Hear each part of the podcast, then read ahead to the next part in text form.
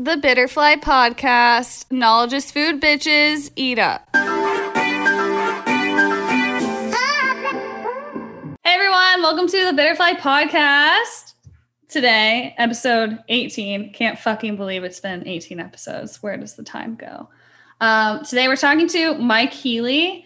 Uh, you guys can find him on IG at spike.healy, H E A L Y. He is the water guy. I randomly found this dude on Instagram. Like, I was whoring out my account, following just a bunch of bitches. And this guy reached back out to me and was like, Hey, what's up?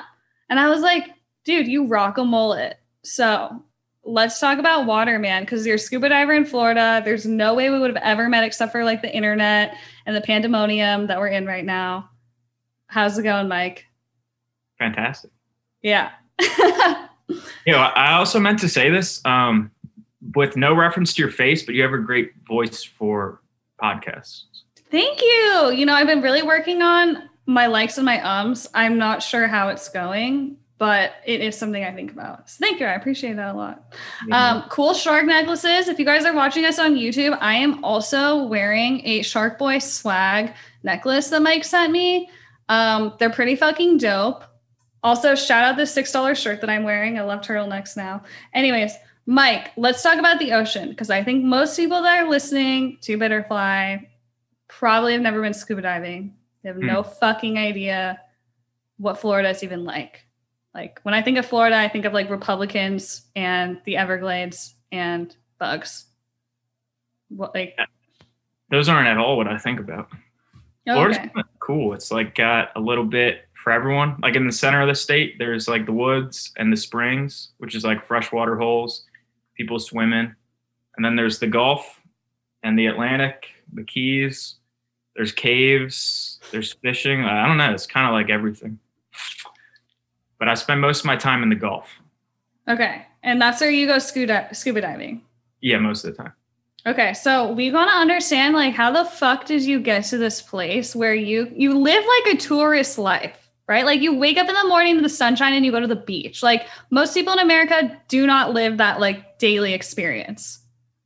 Yeah, I mean, I don't wake up and go to the beach because I live like 40 minutes from the beach. But yeah, p- part of my job and life is structured to live and do cool, fun stuff kind of happened years ago. I had a business undecided major, and I thought of myself working in a hotel in the Caribbean. And I was like, I texted my mom, and I changed my major the next day to hospitality business management. And sounds like dope. I would love to live in the Caribbean and like meet people on vacation. People on vacation are the nicest. They're so happy. It, not everybody though. Okay. Yeah. Uh, that's kind of like the trade-off is like all the best places in life are also where all the tourists go so it's like you got to take the good with the bad mm-hmm. but yeah i'm working my way down to the caribbean started in delaware took the scuba courses my fifth year of college um, mm-hmm. not dad recommended the fifth year but definitely me recommended definitely the best year uh, took uh, those good courses. old victory lap yeah, yo, it was like a good segue to becoming a real life adult, you know? Yeah. So were you like a frat star? Like, what did you do in Delaware? Yes. uh, well, played on the rugby team for a month, and then the team got kicked off because there was a big party. I don't think I told you this. Um, there was a party, and they kicked us off for five years. Oh, fuck. Yeah. Um, so me and a bunch of my friends joined the fraternity Sigma Nu. Cool. Two years later, the team came back. So then we were all like playing rugby and drinking with dudes, and you know, community service and stuff. Wait, what happened to this party? Uh, you know, I'm Shmacked. No. They uh they like a I don't know like eight years ago they would like go to colleges, throw big parties, take YouTube videos, put it on the internet. Oh, okay. So they said they were coming to Delaware, and we said that they were coming to the rugby party that we were throwing on that Monday. And then just like a bunch of freshmen showed up, like thousands of people. And then the police showed up, and then everyone just like flooded the streets and walked down Main Street campus. And then they blamed the rugby team for this. This sounds fucking legendary. Okay, so you were in Delaware, you finished up college, like kind of explain to us how you like what path did you take to get to like Florida and diving like right your ser- your series of saying yes to things like this is what I want people to hear so I was called halfway through that year by the hotel I've been working at every summer and they're like, "Do you want an assistant front office manager position?" I was like, "Yes, of course." So I got there, was working, not liking it at all. Just the people were miserable because they would. It was a expensive hotel, so they were like, "Why isn't this what?" And uh, just started planning like at at night, like what I was going to do next, and kept like thinking like, "Why am I going to leave this place? And what's keeping me here?" planned a whole trip, like very detailed trip across the US, and then quit once my contract was up. Didn't get started on it until like December, and I was like freezing my ass off in North Carolina. And then I went down to Florida to see my parents for Christmas. And I was like, you know what? I think I need a new plan of attack. And my buddy Nick, who had graduated with me, played rugby, was over in Australia on vacation playing rugby, and he's like, "Do you want to come join me?" And I was like, "Yes." and I, because I'd been there actually once before on study abroad, so I had been, been meaning to go back. Uh, went back, hung out with him for a week. He left, went to a hostel, which like you know what hostels are. They're like the dorms, I guess. Like like hotel. cheap hotels, yeah. Yeah. So everyone's hanging out. I'm hanging out in the lobby watching rugby on the computer, and this French guy comes up to me and he's like, and then he's like showing me his phone, uh, Google Translate, and he's like, "Do you want to come to practice with me?" So I'm like, "Yeah, sure." And we're playing. It's like this all French team. Like so these- you at a hostel, you meet a French man who barely speaks English, and he asks you if you want to play rugby. Yeah, he says, "Do you want to come to practice on Monday?" Okay. And I, of course, I'm stoked. Like, of course. Another yes. Yeah. So I'm playing with this team. Like, there's a tournament this weekend. Do you want to come? But you can't play on our team. We have too many players. And I was like, okay, sure. So I go with them. The coach, the guy who's running the organization, he's like, we're going to find you a team to play with. USA? And USA is like, no, we got too many people. Uh, then they turn me to, what was that team? South Sudan. You played all, with the South Sudanese rugby team in Australia. Yeah, all um, they were leaving because there was like a lot of war there. So yeah, uh-huh. we took we took third, which was awesome. Like I had always had a dream of playing for South Africa. You, you know, rugby South Africa, bunch of black dudes. But then there's like always one white guy with blonde hair who's like crushing it. So I'd always wanted to be that guy, and uh, I kind of felt like that guy. They had me lead the stretch at one point, which like I'm very into mobility and stuff. So I was like stoked. I was like, all right, guys, this is what we're doing. Dreams are coming true for you. yeah, it was like super weird. But like I, I wasn't a star, I wouldn't say. I was never super good at rugby, but I held my own at least. Okay, so you're playing with the South Sudanese team. Yep. Uh, the day ends, and some of the French guys who spoke better English, we were talking, and me and Pierre, the guy I had met, he's like saying something to them. They say something to me, and they go, "Hey, Pierre has a van. He wants to know if you want to travel with him. Which was literally my plan. I was like, I got to get some kind of bus or van or motorcycle and start driving around because I don't want to just sit in Sydney the whole time. Yeah, I've heard a few people actually do like road trips around Australia and say it was just like the most amazing thing. I actually had a friend who uh, hitchhiked around oh. Australia.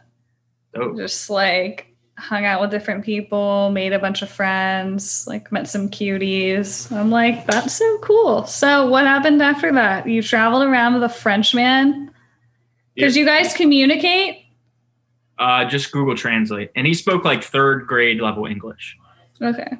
Yeah, so there wasn't a lot of talking. He had like a lot of Eminem music on his soundtrack too. it was like very weird. Like I, I kind of got was getting annoyed at some points because I was like just like on this tr- vacation that he was planning, and I was just like hanging out. But yeah. it was cool. It's all like waterfalls and and stuff. Tight. So you had a cool Australian vacation, and like, what'd you do after that? Like, continue on your series of yes journey with us. Um, goes back actually before I met the French dude. I was in a cafe waiting to get into the hostel. And I was talking to this the lady who was running the cafe, some Canadian woman who's like super vegan and spiritual. And she was like, Oh, I went to this Vipassana meditation course in Malaysia and they hosted me for 10 days, fed me, you know, housed me, and we just meditated all day. And it was free. You know, you just give at the end what you can afford. So I looked this up, find the next one in the Philippines. That's the closest one, and it's in like a month and a half. So the whole time I'm driving around with the French guy, I'm like, I know I have a hard end date. I had my books or my flights booked to the Philippines. Okay, so you go from Australia to the Philippines and you do a meditation retreat. That's sick as fuck. I want to go on one, and it was free, just donation yeah. based at the end. Yeah. So uh, like, take us through a day at the meditation retreat. What did you guys do? Uh, a gong wakes you up at like 5 a.m. Okay. And you have to go and meditate for an hour and a half. And then you have breakfast. And then you go meditate for an hour. And then you have a short time away, of which the whole time I was thinking, for some reason that you know things get stuck in my head. I was thinking of all the plots of all the Star Wars movies, and I could literally walk myself through all of them besides one. I was like hung up at one point. That's like all I would think about. I would just like turn in and then I would go back and we'd meditate for an hour and then we'd have lunch and then we'd come back and we'd meditate for an hour and a half, have tea, meditate for an hour, take a break, meditate for an hour, and then go to bed. What if you like spoke at this silent meditation retreat? Uh, people were talking because there was like a there was like two teachers and then there was like two guides. So if you had a question, you would like whisper to that person or something. And then there was someone making us food as well. So like if you had to talk, you could. I kind of took it on myself to not talk at all. I also didn't put my contacts in at all, so I was like blind. and I was wearing um, uh, you know those sarongs. Yeah. They said we had to wear pants, but I only had one pair of pants because I was just traveling with a backpack. Yeah. So I bought this like sarong. So I was like walking around the whole time in like a Hawaiian shirt and like a flowery dress and uh, not being able to see. Pretty beautiful though. So what did you like? Who did you meet at this retreat and what did you learn? Well, I didn't talk to anybody until the last day. The last yeah. So it's like a, it's like literally all nonverbal communication. Like, did you make any friends through this like unique experience? Uh, yeah. So at the end, the last afternoon, there were two guys that I had talked with briefly for like an hour the day we got there, and they were cool. They were like, "Oh, let's go hang out."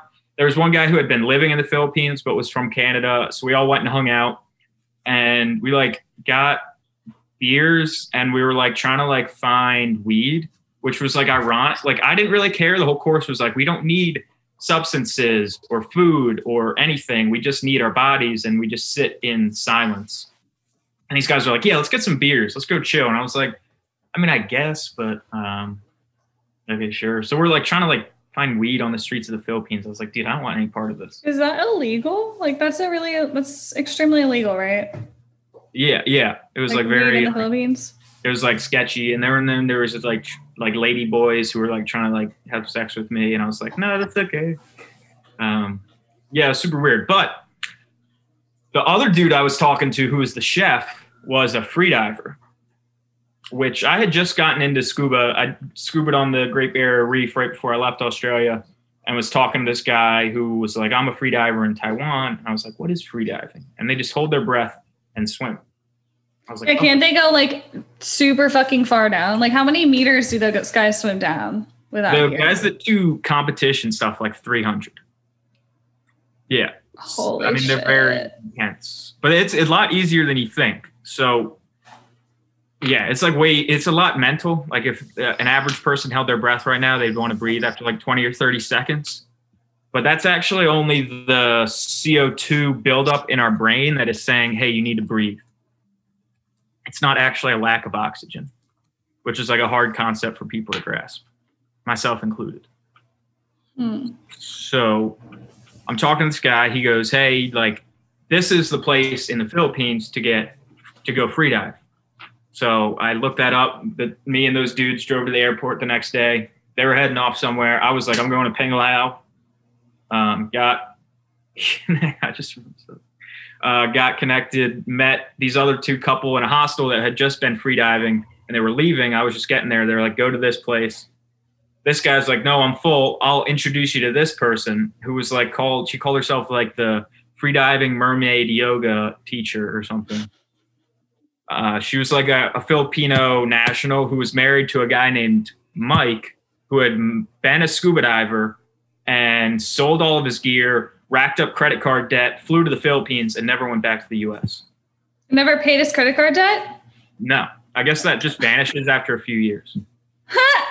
Wait, does that work for student loan debt too? I need to know. I don't know. Maybe if you go somewhere else in the country or outside the country. Mm. So yeah, spent 10 days uh, free diving with them and living in a hut and driving a scooter across the island to go meet up with them. Good Have stuff. you heard of sea nomads? Sea nomads? Mm-hmm. No. They are these people. Uh, they live in like water villages in like near and in around like Philippines and Malaysia, and they can hold their breath for like like most of them are like deep free divers um just like culturally like they're not even like they don't even know they're free diving you know but like yeah. just from doing it so often over like so many generations they actually have developed like larger spleens to help them hold their breath in the water longer it's like actually pretty amazing yeah that pumps more red blood cells in your body which helps the oxygen absorption i might be talking over my head at this point i'm not a free dive expert Hmm. Yeah, the same thing in Japan. There are these uh, pearl divers, and these women they use like no mask, and they just like strap a board to their foot, and they like kick, and but they're like way better than the average person with all the fancy mask and the wetsuit and the fins and the weight belt and everything. That's amazing.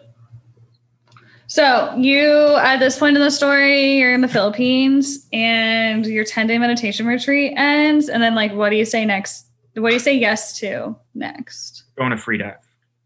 So taking that free dive course, hanging hanging out there for ten days. After the course was over, they're like, "Yeah, just keep training with us, keep hanging out. We got nothing to do." So hung out with them. Thirty day visa runs up. Got to leave. Um, fly to Hong Kong for a week to watch a rugby tournament, and then fly home to watch my brother graduate from college. Nice. Then, um, good stuff. my parents are sold their house. He flies to Connecticut. My parents go to New Jersey for the summer, and I move down to Florida to begin a new life and career and whatever else is included in it. Yeah, right. With like a thousand, two thousand dollars overall. So you got two grand to your name, no plan. You're just moving to Florida. What? a car, a lot of stuff, everything that could fit in my car, and then my parents' house. Uh huh.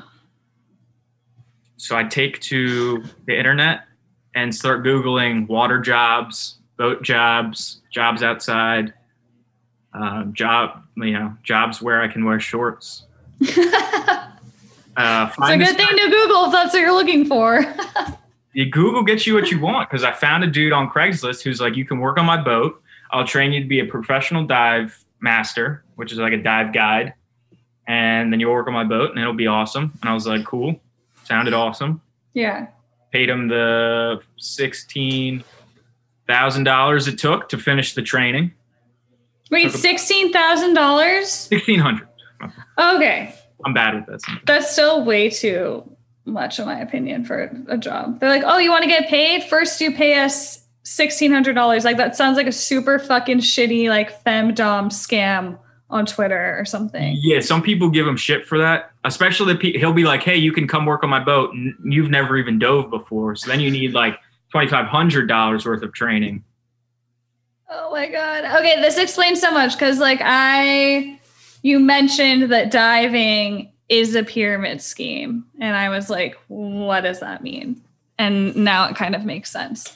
So you have to buy all your own shit to oh, scuba dive and train? Uh, yeah, I didn't have any of my own gear really until I finished the course, but then yeah, I bought all that, which is like another grand maybe. Okay, so, so how long have you been credit card debt at the first time in my life at this point? okay. Which is hard for me because, like I, I, I, told you, my dad kind of spoon fed me money my whole life. Not in an obnoxious way, but like school, got you. Car, got you. Must be nice. Food, got you. so you're entering credit card debt and you really just want to live in shorts and work and be happy. And so you're like, diving is it. So at how, like present day, how long have you been diving for? Um, so I've learned in 2018. Okay, so you've been diving for like three, going on three years. Mm, not, not really. I didn't really dive. I only had 20, maybe 15 dives until I got down here. So from a year and a half after I moved down here, I probably have 400 dives or more. Okay, so what do I need? Like, say I want to start diving. Like, what kind of gear do I need? Like, how much does this shit cost? Uh, the only thing I require people to have is a mask. So that's like the essential piece of gear. Then you need like a thin, snorkel mask. Uh, like a scuba mask. So one of like one that covers your nose or something like this. Oh, okay. And you need fins. You need the jacket. You need the, a tank to go on, the regulator to come that you can breathe off of, and then there's a bunch of other little accessories that you need. So, so that, I need a tank with oxygen, and then I need the mask for my eyes, and then I need a mask for my mouth to get the shit from the tank into my body while I'm deep underwater. Yeah, we call that a regulator. How heavy is that shit? Like, is that gonna sink me down? Uh, so the tank weighs like 35 pounds on land, and then you need to put weights on yourself to have you sink, kind of dependent on your body composition. Okay, and then once I'm down underwater, like, do I just like let go of the weight so I can get back up to the top? Like, no, you you kick to get back up.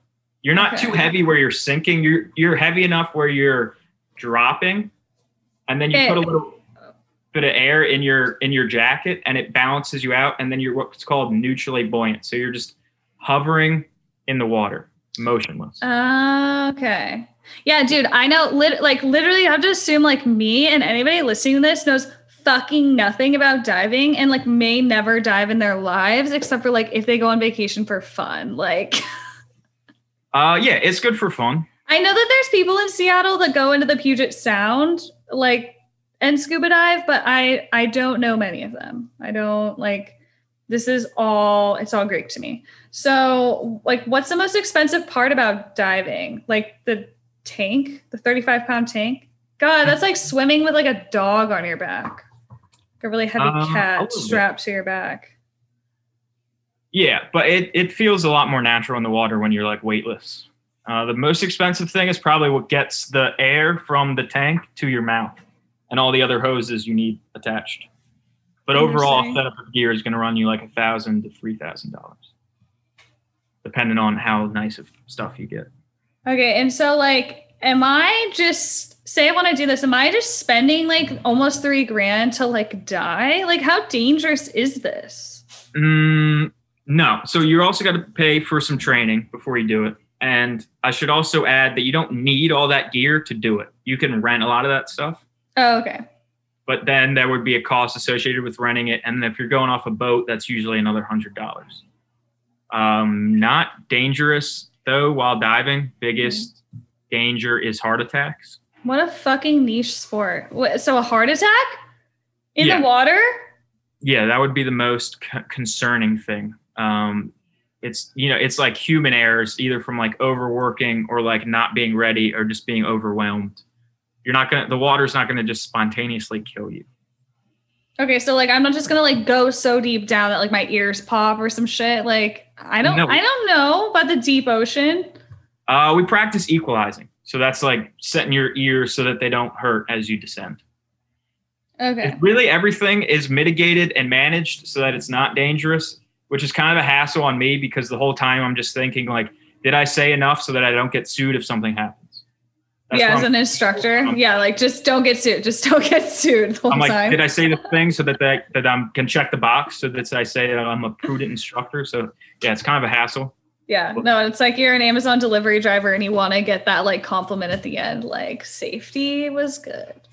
Um, so what are some misconceptions about the ocean? You know, like someone like me is like, is it dark down there? Is it scary? Are you going to see sharks? Like, Yo, first I want to address that thing that we were talking about when you said you're into o, o or Earth conservation, and I said I'm into ocean conservation, and you didn't Yeah. think they're necessarily one and the same.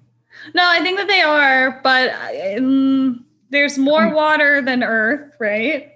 Yes. Yeah. So, I mean, yeah, let's talk about like ocean conservation. Like, what do you see out there, you know, like far out and wide that just like makes you like bummed out by humanity? Like, is there a shit ton of trash? Like, what are you finding?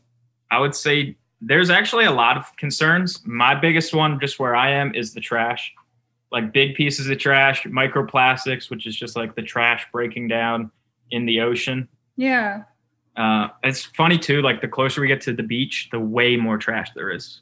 Yeah. But are you saying that like even when you're out super far from shore in a boat, like that you're still seeing like trash floating? Yeah, they have had videos of people in submarines down like 600 meters, and they find like plastic water bottles, and it's just like the ocean. Yeah, at that point, it's black, and there's not a lot of life. There's not like coral reefs like that down that Yeah. deep. They're just like swimming along, looking at rocks and sand, and then there's just like piece of trash. So how deep do you typically go when you're diving? recreational limits is 130 feet, Okay. and then you can get into technical diving where those guys go down to sometimes 300 meters, Damn. which is 900 feet. Yeah. That's pretty fucking far down. And then there's saturation diving where they go even further than that. That's like commercial, like uh, oil drillers. They use divers and they like put them in a little diving bell and they send them out and then they go and then they come back. There's a lot of different diving. So how do you feel about like I don't know, fracking and like deep ocean drilling and shit? Like do you have because you're like closer to it than the average person, do you have like feelings about that? I don't really know anything about fracking or oil. I, I and I don't know if I've mentioned this to you, but I, keep a super small circle where like I don't listen to any kind of news or information whatsoever. And the only way it gets to me is through a friend. So if you were to be like, "Hey, Mike, there was a tornado in Australia last night. Can you believe that?" I'd be like, "Oh wow." You wouldn't check it. You wouldn't check to see if I'm bullshitting you. Oh no, I didn't mean. Yeah, I wouldn't check, but I'm also like, like that. That is my. I know that if something is important enough for me to know it, at least one of my friends will tell me about it. Otherwise, Do you Um, think that that's a good idea? Like, what if you're the person that's meant to bring the information to the people in your life? uh, yeah, I don't know. I I guess I'd do that. Like, all right, so I when don't you know. say I kept I keep a small circle, I was like, well, yeah, because COVID, like, don't see that many people. But like, you're saying, like, mentally, you keep a small circle, like, you don't seek out news. You only hear things from people in your life. Yeah, and that goes back since when I was like 19. Like I, I um going back real quick, I used to drink a lot and I would piss the bed a lot and sometimes I'd fall asleep with my phone in my pocket. So I've gone without an iPhone for for like that would be like the worst feeling. Um, I am so what? Okay, wait. Where does where does that story go? so I would go there were multiple times in my college career where I didn't have an iPhone or Okay. no phone at all. Oh, because you like pee you peed on it when it was like in your. and then I'd be like, I'm not gonna buy a new phone. You know, I'm just gonna pee on it like in another four weeks. I'm, you know, like I haven't figured out. I couldn't figure out the drinking thing. I, like it was like a, for real. Like I would drink till I black out like three times a week. Do we all have that like origin story? A little bit, yeah. I just think I. Um. So yeah, and I wasn't on social media, so like I literally had nothing coming in besides who was like ri- literally right in front of me. And they'd be okay, so from that was born like a blissful ignorance about like what goes on in the world but and is it- being okay with not needing to be like extremely connected. Yeah.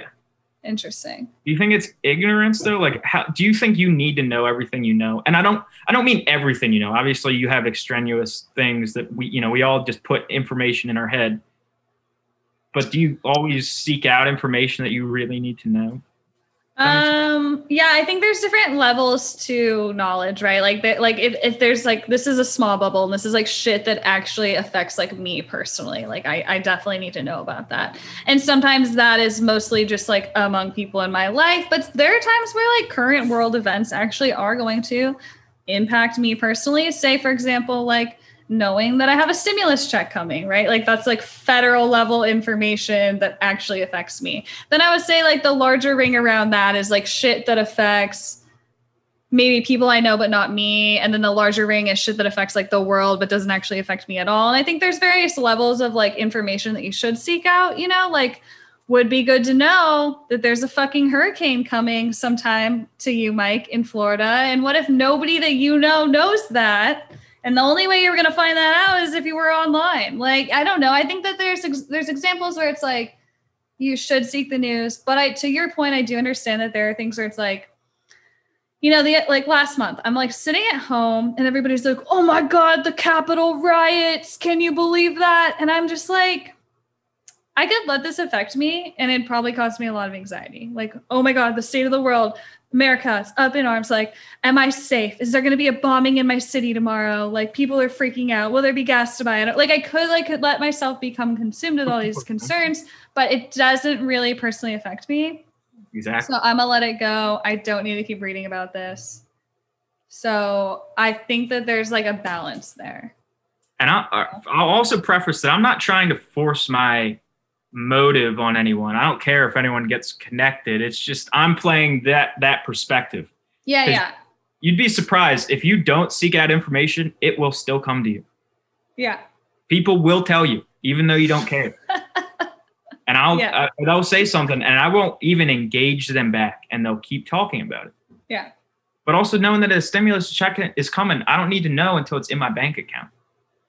I mean, yeah, I guess you're right. I guess maybe that was like a bad example that like you'll know when you know. But I mean, how about my example about a hurricane? Like, wouldn't you need to know that before you rush Every, out? That's what everyone's talking about. Okay. Yeah. Interesting. So, what other misconceptions are there about the ocean? Like, do you run into sharks very often? No sharks. Am I going to get like stung by a jellyfish? Like, Maybe. what's the deal? Maybe. Okay. Jellyfish, not that bad we wear exposure protection suits, just like a a t-shirt or something. Not that bad. Sharks, totally misunderstood. They're like dogs. Um, what not do you mean? Dangerous. They're like, uh, you know, was I telling you this? Like a dog, like if it wants to like see you, it'll like run up and it'll like kind of put its nose on you and like feel you and stuff. And like if you were deathly afraid of dogs, you'd be like, oh my god, his teeth are right there. He's drooling on me, like I'm freaking out. But someone who's like, oh, I love dogs, they'd be like, oh, come here, buddy. Yeah. That's the same with sharks. Like they might come up and get close to you, and if you're afraid of them, one, they're gonna sense that, and they're gonna be like, "Ooh, like, are you a fish? afraid of me? Are you a fish?" or if you just act like you're fine, because yeah. he he knows what his food. You know, these sharks evolved for millions of years. All of a sudden, they see scuba divers, and they're not gonna be like, "Oh, there's my snack." No, they're gonna be like, "What the fuck are you?" Have so you have you ever run into a shark? Just two nurse sharks, which are like the babiest of baby sharks. I don't even think they really have teeth. Did like what was what was the experience like? Uh, I was swimming along. There was like a ledge, so it's just it's like a reef boulder comes out and it goes like that. So there's like a little yeah. hiding place underneath. And I was swimming along and I just saw a fin sticking out. And I was like, holy shit.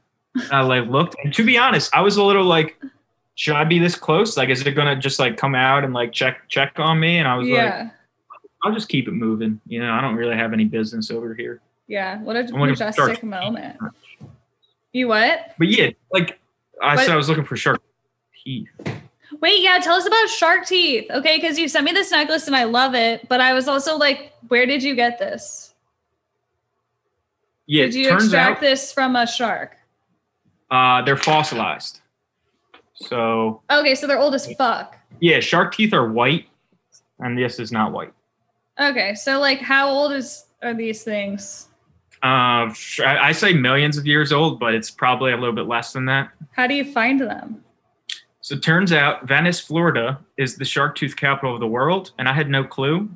I was like going to the public beach and I was just like splashing around the water alone, like having a good time. And everyone's like on the beach, like picking through the sand And I go into Venice Dive Center, get the job working there. And I was like, hey, what's everyone doing? And I look at this display case and they have these massive shark teeth, like uh, six inch megalodon teeth, and like just like little tiny ones, like jewelry ones like this. And Yeah. uh, yeah. So it just they fall out of the shark's mouth all the time. And then they just sat. Just like baby Florida? teeth? Like when Uh, we lose yeah, our baby teeth? But all the time. It's like if we just kept losing teeth every single day and they kept growing back. Because they have multiple rows of teeth. So like one falls out and there's already like five more ready to come up. Interesting. I didn't know that. Yeah, so they're actually all under Florida. It's just Venice is the best spot geographically where like the the land kind of eroded away. So where they're digging developments and stuff like houses, you can find them there or like easily out in the ocean at like 30 feet of water. They're literally just sitting out and then just like this. And I go, oh, what's that? And we make jewelry. Everyone, if you're interested in shark jewelry, he's got necklaces and earrings. Check out shark.boy.swag on Instagram and get yourself a cool necklace. That's the only advertisement I'm, I'm- going to do. what? Yeah, that's fine. I'm, I haven't really been focusing on it a lot because I didn't want it to just be some like weak ass like jewelry. So I try to find ways to make it more sustainable, like with the material I use and just like the motive behind it. yeah. But it was originally born just because I had a heck ton of teeth, and I was like, people might like these. Yeah, no, they're super cool. Like I I like that they came from the ocean. I like that they weren't pulled out, they fell out. I like that they're super old. It's like, fuck, this is an antique. I'd be wearing around my neck. Yeah, so I don't really know exactly how to fix the ocean. I do very my very small part and limit my plastics the most I can, and then I talk about it a lot because if we can all kind of get to this bare minimum level, then we can take the next step up. But Yeah. if we're still like throwing around plastic water bottles like four a day, like we're not going to get to that next spot. Yeah.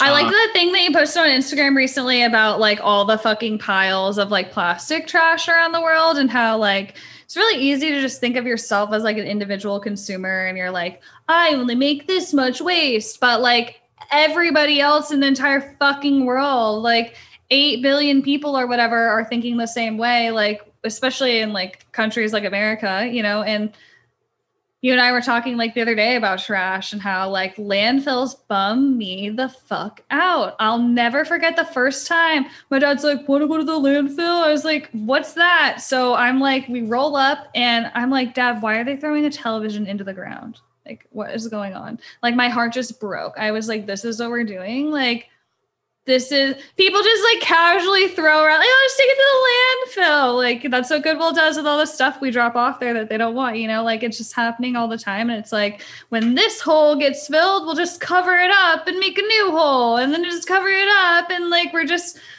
oh my gosh. We're building parks on top of landfills and I- acting like nothing happened. I'm not even really sure where to approach that. If it's from one, like, yeah, we each make individual amounts of trash, but then we also set the precedent that it's kind of okay. And there's no peer pressure for, well, you know, if I do it, I'm, you know, it's just going to add. But if we all peer start peer pressuring the other way, then we can start talking about something my buddy said to that post. He goes, yeah, we need to start uh, taxing people that are still making product products like that and using mushroom packaging, which I was like, I don't even know what that is. We use a bamboo thing, which is like compostable, biodegradable. yeah Um, but yeah, also, there's a lot of materials that we can make things out of besides plastic. Like hemp is also like it's a good substitute. I've been reading for like paper as well as plastics. Um, like to grow hemp trees takes one way less water than regular trees. They grow way faster and also they break down differently. So I'm just like we need to make some changes, but it seems overwhelming too, you know, because like I just go to the fucking grocery store and this thing I want to eat comes wrapped in plastic, and it's like, well, I want to like support want- local businesses, but I also don't want this to ultimately end in the landfill. And maybe like the way that we start this like whole like snowball effect is just start like encouraging people like before you buy it, think about how you're gonna throw it away. Like like is this recyclable? Should I even buy it to begin with? Like, yeah, I need the product, but like, is there a version out there where I can reuse the bottle it comes in? Or like, can I break down the box that it comes in? Or is this going to, is this fucking styrofoam and is it going to be here way longer than like our entire fucking universe? You know, like, like it's, yeah, we need to think about the point of purchase, the end of the life cycle more often. But we don't make it easy like I have to go so out of my way and be like I'm consciously trying to do less, but I can't buy broccoli that isn't like wrapped in plastic if I don't go to the right store. Right. So, we're all just like forced into this way of like being physically kind of like curled up and like being fed just like junk. And well, like, and we like know it's wrong, and but we just have no other options. It seems like a lot of times. Like to your point, yeah, you'd have like there are times where you have to go like extremely out of your way to do like the the best thing for the environment you know and a lot of people don't have like the financial resources to make that care. happen or they don't care or maybe they really do care but they just don't have anywhere near them that provides yeah. that service, you know? I'm not like mad that those people don't care. I just mean like I'm just I mean, mad at the way the world's structured. What? Somebody might just be like, eh, it's okay. I was like, yeah, I mean it is okay, but like I I don't really know. That's why I keep just talking about it until we all get to that level so we can go like that. Yeah, no, I think like our generation is like definitely waking up and is like, wait, why that didn't need to come wrapped in plastic? That doesn't make any sense. Have you seen the show The Good Place? Uh no, it was recommended me so um, I don't want to try to ruin the show, but essentially, like the good place is like the the concept of like heaven and hell is like the good place and the bad place. And essentially, at the end of your life, every single action that you took throughout your entire life either had a positive or negative value, right? Like you yell at a coworker, negative value. You uh, bought organic, that's there's a positive value, you know. Like, and so at the end of your life, like everything that you ever did is tallied up. And either you have a positive score, you go to the good place, you get a negative score, you go to the bad place. But what they find out is that even taking an action that one would think is a positive score, because of the way that we've set up the world, something as simple as buying like a tomato ends up giving you a negative score because, you know, it was grown like like it was picked by someone whose labor was being exploited. It was grown with all these chemicals that are damaging to the world. And so like something so simple that you think would have a positive value ends up having a negative value and they realize like it's basically impossible to do anything good anymore. Like we're all just struggling. Agreed. I made a salad yesterday and like a full meal that was you know whatever vegetables and whatever things. I was like this is cool but they came with a bunch of wrapping on them and i threw out a bunch of it and i don't know where it came from and i don't know what it took to get to me Uh, or all any of those costs associated with whoever made it, you know, what was grown with it. Which is why I'll plug Purium right here. Why I do like it because they're like literally giving me the stuff. They grow it. They put the right crop or like the right pesticides, the right water. They take it to factories, their factory, which is using a lot less AC and a lot less truck movement. And then they give it to me in a non plastic container. I get to eat it. What are you saying that your pyramid scheme provides you with actual like produce? Yes, in the most okay. pure way. Okay, so you just jumped way ahead, but everyone yeah. who's listening, Mike's in a pyramid scheme. And this is super exciting for me because y'all know I have been fucking looking for someone to talk about being in a pyramid scheme on TikTok, on Twitter. Like every fucking few weeks, I feel like I'm like throwing out, like, hey, if you know anyone that's been in a pyramid scheme, let me know. Yes, this is what I'm not plugging your pyramid scheme in any way, like at all. This is like a platform for us to talk about. Wait, let's have a mature discussion about it because you love it and I think it's fucking weird everyone who's listening, if you have never heard or found yourself on like MLM TikTok or like, you know, hashtag on Instagram, MLM, a multi level marketing strategy is a direct sale, like some direct sales companies encourage existing distributors to recruit new distributors who are paid a percentage of the recruit's sales. Seems simple enough, right? Like you sell a product, somebody buys it from you, they like it so much, they decide to start selling it. They get people under them. More people want to buy it. They sign up under that person. And that is how we get a pyramid shape. So, Mike, what's interesting about you is that you are in Purium, which I think has a little bit of validity, right? Because Purium is actually the only company on the market that this is really interesting to me that has a vitamin that actually removes glyphosate from your body. There's no other company right now that has a product that does that. Glyphosate is used by companies like Monsanto.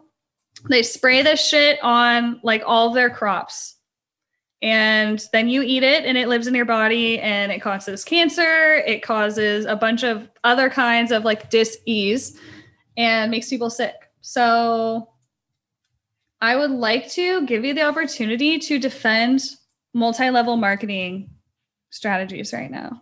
You have the floor. Thank you. Um my first point would be that purium was around for probably 15 years before they entered into the network marketing distribution model. Oh, okay. Interesting. What year was uh, Purium founded? Uh, they've been around for 25 years. So I guess like 19. Don't quote me on that. Like 19, mid 19. 25 years ish. Okay. Yeah. And doesn't Purium, what is Purium short for? Pure, pure and premium. Oh, okay. Yeah. Pure premium. Cool. So one guy, Ian Farrar, came to the two owners and founders and was like, let me make it this distribution model. We will literally make a killing. And he sold them on that idea. And then he has since done the whole thing. On the network marketing. Yeah. He just said he just wanted to ride his bike every day and do his work. So now he has like a house in Columbia and he rides his bike every day and he like.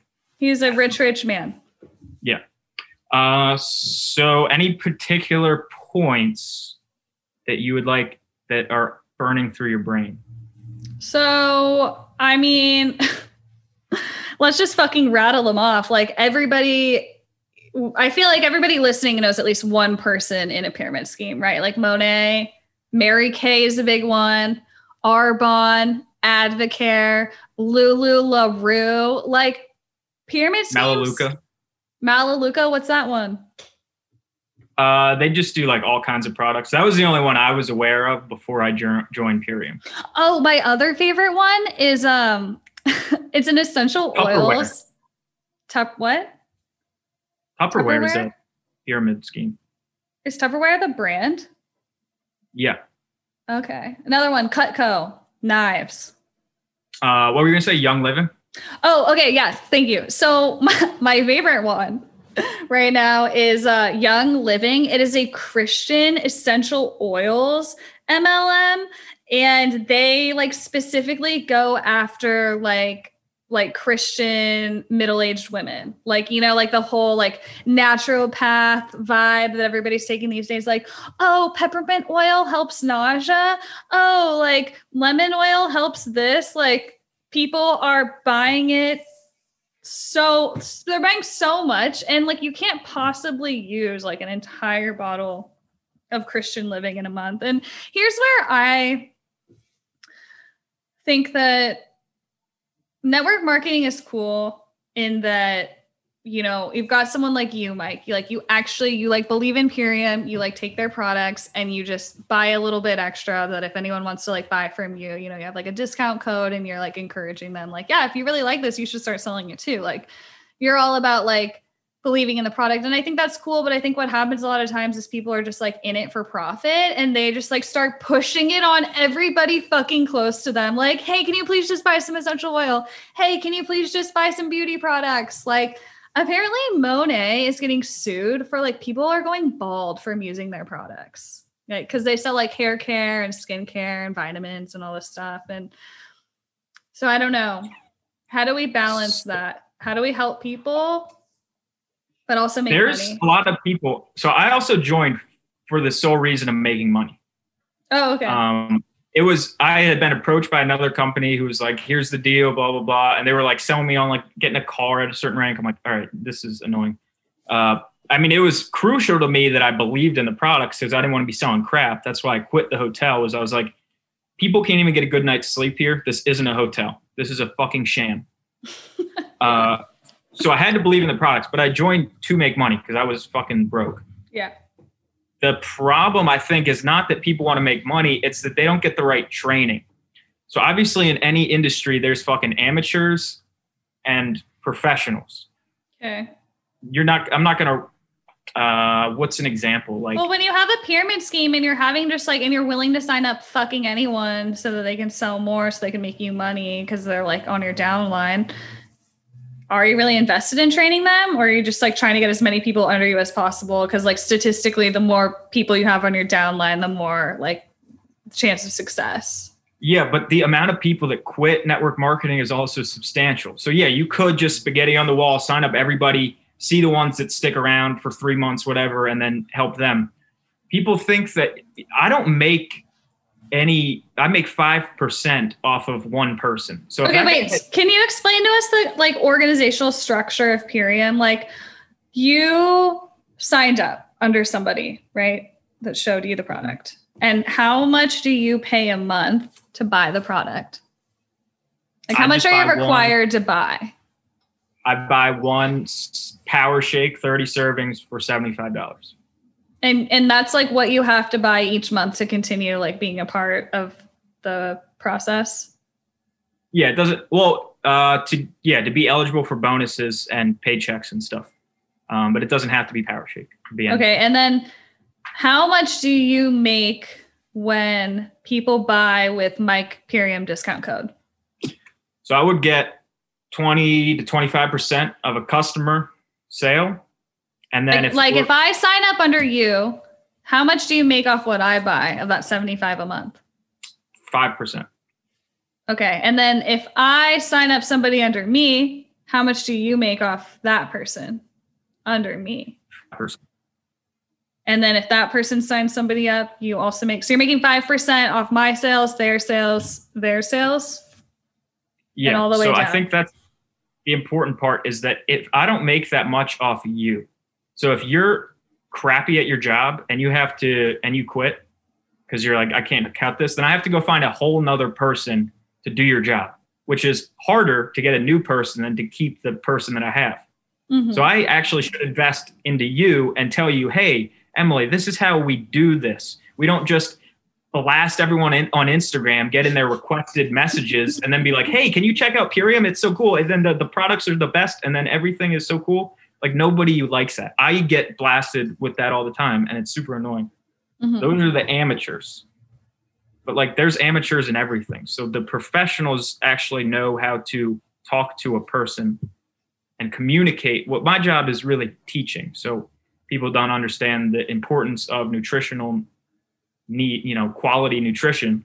I have to explain how that works, explain how network marketing distribution model works, explain how a, running a business with Purium works. So I'm simply an educator in the most beautiful word, terms. that makes okay. sense? Yeah, no, it it makes sense, but as well as investing in me, you also want to like like your business is dependent on the fact that you need to be acquiring new recruits below you. Otherwise, you're not going to make any money. Hence, where we get the pyramid shape, which is that the people at the top are making the most money and the people at the bottom are hoping to eventually get to the top. Um, I've been told that it's a reverse pyramid, but I also want to address that. You sent me that thing of LuLaRoe. Oh yeah, yeah, they're in hot water. Like I was uh, like what last year? Yeah, and the only thing it said on there is that pyramid schemes are illegal because they promise that you'll make more money with employees or by signing people up. So basically, employees. Mm-hmm. Tell me one business that wouldn't make more money if they had employees doing the job rather than just one person doing the job. I guess I don't understand the question. What do you mean? So like, like I started all, like business. all all businesses are dependent on their employees, but the difference between a regular company and an MLM is that I just get hired and I work. I'm not pushing i guess it's kind of like commission Like if I was working at like say, you know, like a department store or something and I get commission off, you know, somebody buying a specific product. But if I'm just a regular employee at like a retail place, say for instance, I'm just if they buy it, they buy it. If they don't, they don't. I make the same. You know, I'm not like incentivized to bring more people into the store. Which is cool. I mean, some people like that, but in every job in my past, I've been like, I'm way too fucking smart for this job and I'm way too smart to be earning $10 an hour. How do I make more? This, so, how much money do you make off Purium? Like, you started doing this in January 2020. So, it's been like about a year. Yep. And some like is it actually like a feasible stream of income for someone that makes it a job if you treat it like a hobby you get paid like a hobby. So like how many people would you need to have signed up under you for it to be worth it?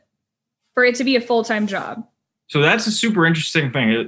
That people what it what makes something a full-time job? Like they ask you how much money do you want to make in this business?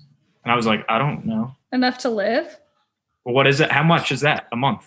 Um, okay, let's say that your rent is um, let's say like rent and food, for example, like twelve hundred bucks a month, and then I want like you know maybe a grand to play with. So, okay, say I need to make like two thousand bucks a month, like at the minimum and I want Purium to be my full time job, like how many people do I need to have signed up under me? That's like in the diamond ranks, I think, which is tell us tell us about the ranks. What is that? They're just like names. It's it's just like they make it little like a game, just so it's easier to follow along. Like consultant, executive director, diamond, crown. Wait, how does it go? Uh, bottom to top. Uh, consultant, executive director, diamond, crown. Oh, is crown the highest you can go? Yeah, but there's like royal crown, royal crown two. Like it's just like a bunch of different rankings. So, so I don't know. What ranking are you at? I am at consultant. Uh, big thanks to a new dude, Christian, who joined the team last week, and he's already been crushing it. So that's an example of a dude who already knew people and knew stuff and came into it head on. Where I didn't have an Instagram, I wasn't talking to even any of my friends on a daily basis. And I didn't come head on. Nobody really told me exactly what to do to start off. And I was like, oh, I'll just start an Instagram and like kind of mention that I'm working for a company and not put any details. And people will just hit me up and be like, yo, Mike, I want to buy your shit. So that doesn't work. I'll tell you that right now. You mm-hmm. actually have to do a job and treat it like a job and put hours into it. So, what has been your most effective way for getting new recruits? Instagram? Like, are you going door to door, uh, like doing the Mormon thing? Like, how are you telling people right now? I'm this? trying Instagram just because I know that when if I start any kind of business, some kind of scuba training center, like I'd need to understand at least how Instagram works. I wouldn't necessarily need to do it. I'd need to hand it off. I'd probably hand it off to somebody, but I want to know how it works and it's also kind of cool. So you mentioned a bunch of times that I was like extroverted, and I'm not really. I'm actually like pretty terrified of. I'm I'm I would say I'm more introverted. So Instagram has been a very interesting avenue for me to practice talking to people. Hmm. Have you thought about getting on TikTok? Uh, I'm on TikTok. I posted one video. Oh, what's your TikTok? People check him out. Uh, I don't know. Spike Healy, maybe, probably. Okay. First lesson of TikTok is know your TikTok handle. Um, so but to answer your question, uh, you need a few people in business that are serious about it, three people in business that are serious about it, and then a couple customers. Three people. Three are, three people signed up under me. And then when you say customers, do you just mean somebody who like buys with your discount code once a month or something? Yeah. Okay. And so from the customer, you make 20%. Yeah. And then from the partner, the person under you, your downline, you make 5%. Yes. Okay. This is this is interesting. Someone who's at the crown level, the top of the Bronze. inverted triangle, as you say. How much money do they make? Uh, well, there's people in network marketing that make a million dollars a month. What about at the top of Purium? Like, like where's the The highest. the light at the end of the tunnel? Like, what is everybody trying to achieve? Like, who is that person? Um, Ian Farrar would be a good example. There's some lady out in Hawaii. Uh, Ron Sema. I don't. I don't think you know them. They're, no, who's that? Uh, they are two people that kind of got me involved with the help of Troy Casey. But they started out at nothing two years ago, and now they're both crowns. They have this whole organization, the Holistic Justice League. How many people are under them though? For them to have reached that kind of success, like estimate, like hundreds, thousands, like what's the range? say a two thousand, maybe. Okay, interesting. The Facebook group. Um, but they are very smart. They're both like in their 30s, so like they have prior business experience and they know how to like they put these zooms on and they train us and they like oh the, so the business page only has 667 members So I'm put- not discounting like I think like network marketing there's definitely some intrinsic value in like learning how to connect with people and like marketing skills like how to sell a product, you know, like it's, it's really it's actually genius, you know. It's like what a lot of influencers do. Um companies reach out to them and if they like truly believe in a product and they push it people are like oh so and so likes that. I'll probably like it. I'll try it you know? And it's like this like um snowball effect. Like someone tries it and someone else tries it and someone else tries it and someone else tries it. But i think for me what's funny about pyramid schemes is that unlike you most people will not fucking admit that they're in one or if they will admit it they don't want to talk about it. Like i've encountered a lot of people who like used to be involved with um like in college a big one at my school was it was called Vemma. Vemma and verve and it was uh b12 energy drinks and like the catch was that if you wanted to be involved you had to buy like a package a month. And i think that that ran you like 100 to 150 bucks. And then that was used as like promotional tools like that like you weren't supposed to drink them. You bought them every month because you were required and then you gave them out as like free marketing to get other people to sign up under you.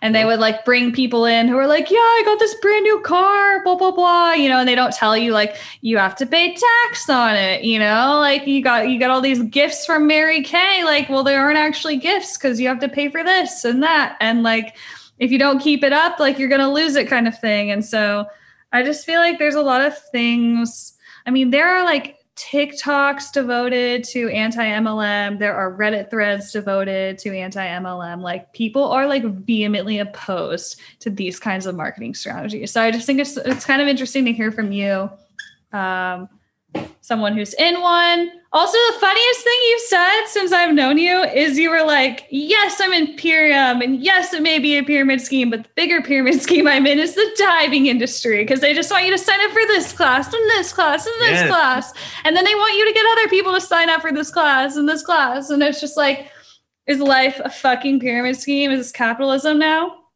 So yeah, like my lady partner actually gets super annoyed with me because I'll be like, "Oh, I think that's a pyramid scheme too."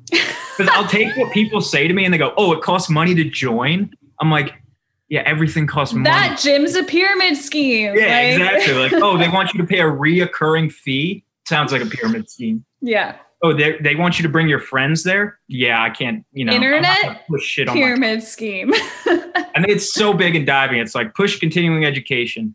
Uh, push this. Push the gear sales. Push. Oh my god, is higher education a fucking pyramid scheme? Like you go and then they get other people, you get like they want you to recruit other people. Like is your sorority or your fraternity a pyramid scheme? Like where's the limit? Exactly. And that's like in the fraternity, I was the candidate marshal. So I was like, in the recruiting process, I shied away and I didn't talk to anyone. I sat in the corner and I tried to look tough like this. Mhm. Uh, so this part of Purium is super hard for me, like meeting people and being like, "Hey, what's up, man? I'm doing this cool thing, and like I'd love for you to join and learn more about it." Like that's super awkward for me. I just feel really weird about it. Oh yeah, if somebody says that to me, I'm like, bitch, what are you selling? Like, no. I yeah, so like I, am finding my process on that. But we, this guy Christian comes in, and I was just like, how, you know, I just got him on a call and got him a little fired up, and like taught him just like a few things to think about. I was like, yo, like if you post a story, tag me in it so I can share it without having to like go through a process. Mm-hmm. Like that's easy for me. I can train people. It's, it's just, recruiting. It's like super hard for me. Yeah. But like I'm never gonna grow if I just go, eh, I'll figure that one out eventually. Like I pushed it off in college, now it's coming up back to bite me, so I have to figure it out. Mm-hmm.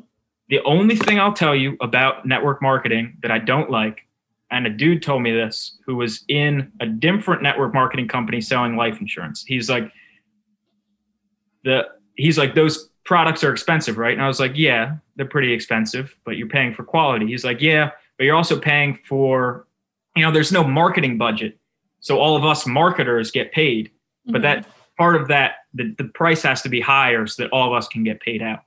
Mm-hmm. So that's the only beef I have with it is that it's a little bit more expensive if you're not on the inside. Oh, well, I mean, yeah, think about it. Like companies devote billions of dollars a year to marketing for their company. You know what I mean? Like no matter what the product is, like fuck ton of money goes into like advertising and, and things like social media and like out community outreach and all this stuff. And so like, yeah, think of all the money that they're saving by getting people like you to push their product. They don't need to take out TV ads.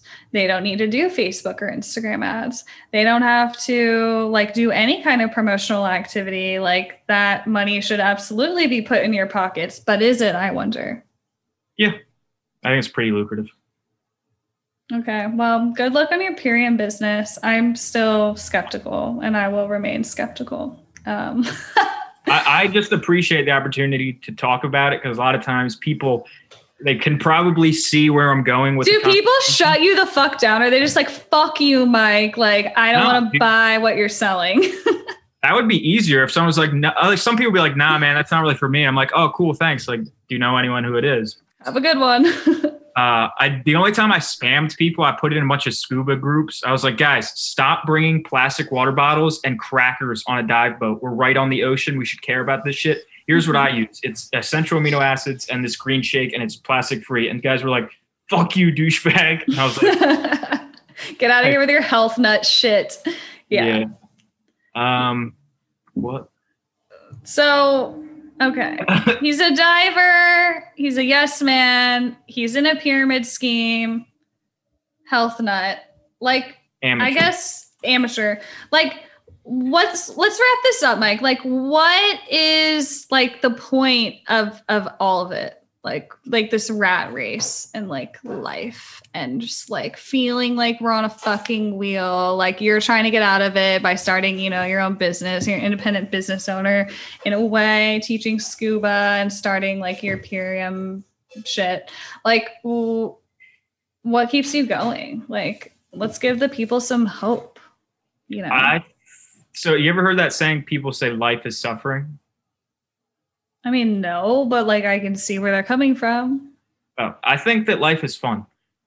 And like everything is fun. And like there's a lot of things, yeah, that rat race and it can be like super annoying to be like stuck in your car for 40 minutes going to drive home. But like I do a lot of what I do just to have fun. That's it's kind of I, like about attitude. Yeah. Like uh and perspective. Yeah. Choosing to see it as fun rather than suffering. Yeah and like but i also prepare like if i ate a bunch of like pizza every day and i when i was drinking all the time my stomach hurt probably 80% of the time. I always felt like i was hungover.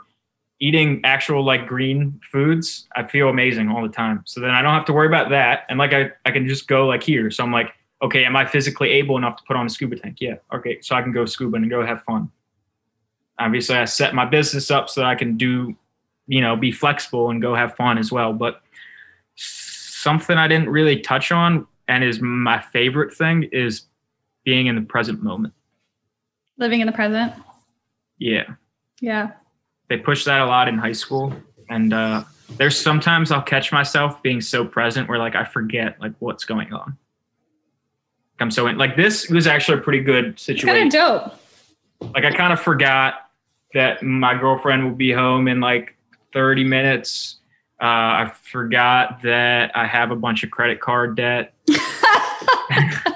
I forgot that I have left so many things undone, but like it was just nice to like zero in and just have a conversation. Yeah, totally. This has been super fun. Like I always love connecting with people. Like I said, I think it's fucking hilarious that you and I like even met at all. Like what the hell? Thanks internet. I love being online. Lots of good shit happens on there. But yeah, I think I'm also learning to like live more in the present. It's something that I talk about on the show a lot is like being in the moment. Like we don't like the past doesn't exist except in our minds in the present moment and the future doesn't exist except in our minds in the present moment. And so like being here in the eternal now like this is where shit's happening. You know what i mean? It's all we got. It's literally all we've got and it's been super fun. Thanks for sharing your fucking life with us. I didn't mean to get too aggressive about the mlm thing um because to each their own um, but yeah, if you guys want to check out Mike Healy and what he's doing in the water, among other things, uh, check him out. It's at Spike, S P I K E dot H E A L Y on Instagram. Uh, he sells shark teeth necklaces. He talks about breathing in the water and buoyancy and taking different routes on your walk, neuroplasticity, sells Purium, all that shit. Um, I'm not going to share your discount code because I'm going to make the people work for it. So you can find. To, I'll send them a video message when they follow me. Yeah, yeah. Follow Mike if you're interested in purchasing Purium, but this is not an ad in any way, shape, or form. I'm just doing this for you because you're the homie. So thanks for being on, Mike, and uh, have a fucking good Florida day. You know what I'm saying? Thank you for having me on, Emily. Uh, it was fantastic. A lot different than the old podcast I used to run. But yeah. yeah Good. good. Good to just have a conversation. And honestly, like, uh, so when I messaged you on Bitterfly, I was like, ooh, like, what, what's this girl? And like, I like her vibe. It's like, you're like, ooh, off topics, like relationships and sex. And, but it wasn't like a sex podcast. So I was like, oh, that's cool. So yeah, actually have listened to, oh, you're the only podcast I've listened to as of recently that aren't about diving or uh, network marketing. I am literally touched. Thank you. Yeah, it's not quite sex with Emily. It's a little bit varied, but yeah, but thanks so much like, for what? No, it was just like normal people like talking about stuff, like girls talking about vibrators or like dudes talking about his upbringing. Like it's just people that aren't afraid to speak up. So yeah, it's good, good listening, and big Bitterfly fan. Yeah, thank you. And anyone who wants to reach out to Mike, hit this guy a- up or what? I was gonna say get a Bitterfly beanie. Yeah, I'll have those soon actually. Six months. But yeah, uh, I will happily talk to anybody. I just like to have conversations. That's what they pay me to do. So diving, fitness, fun, nutrition, I got it all. Yeah, send this guy a DM if you guys are interested. And uh, we'll be back next week with more Bitterfly.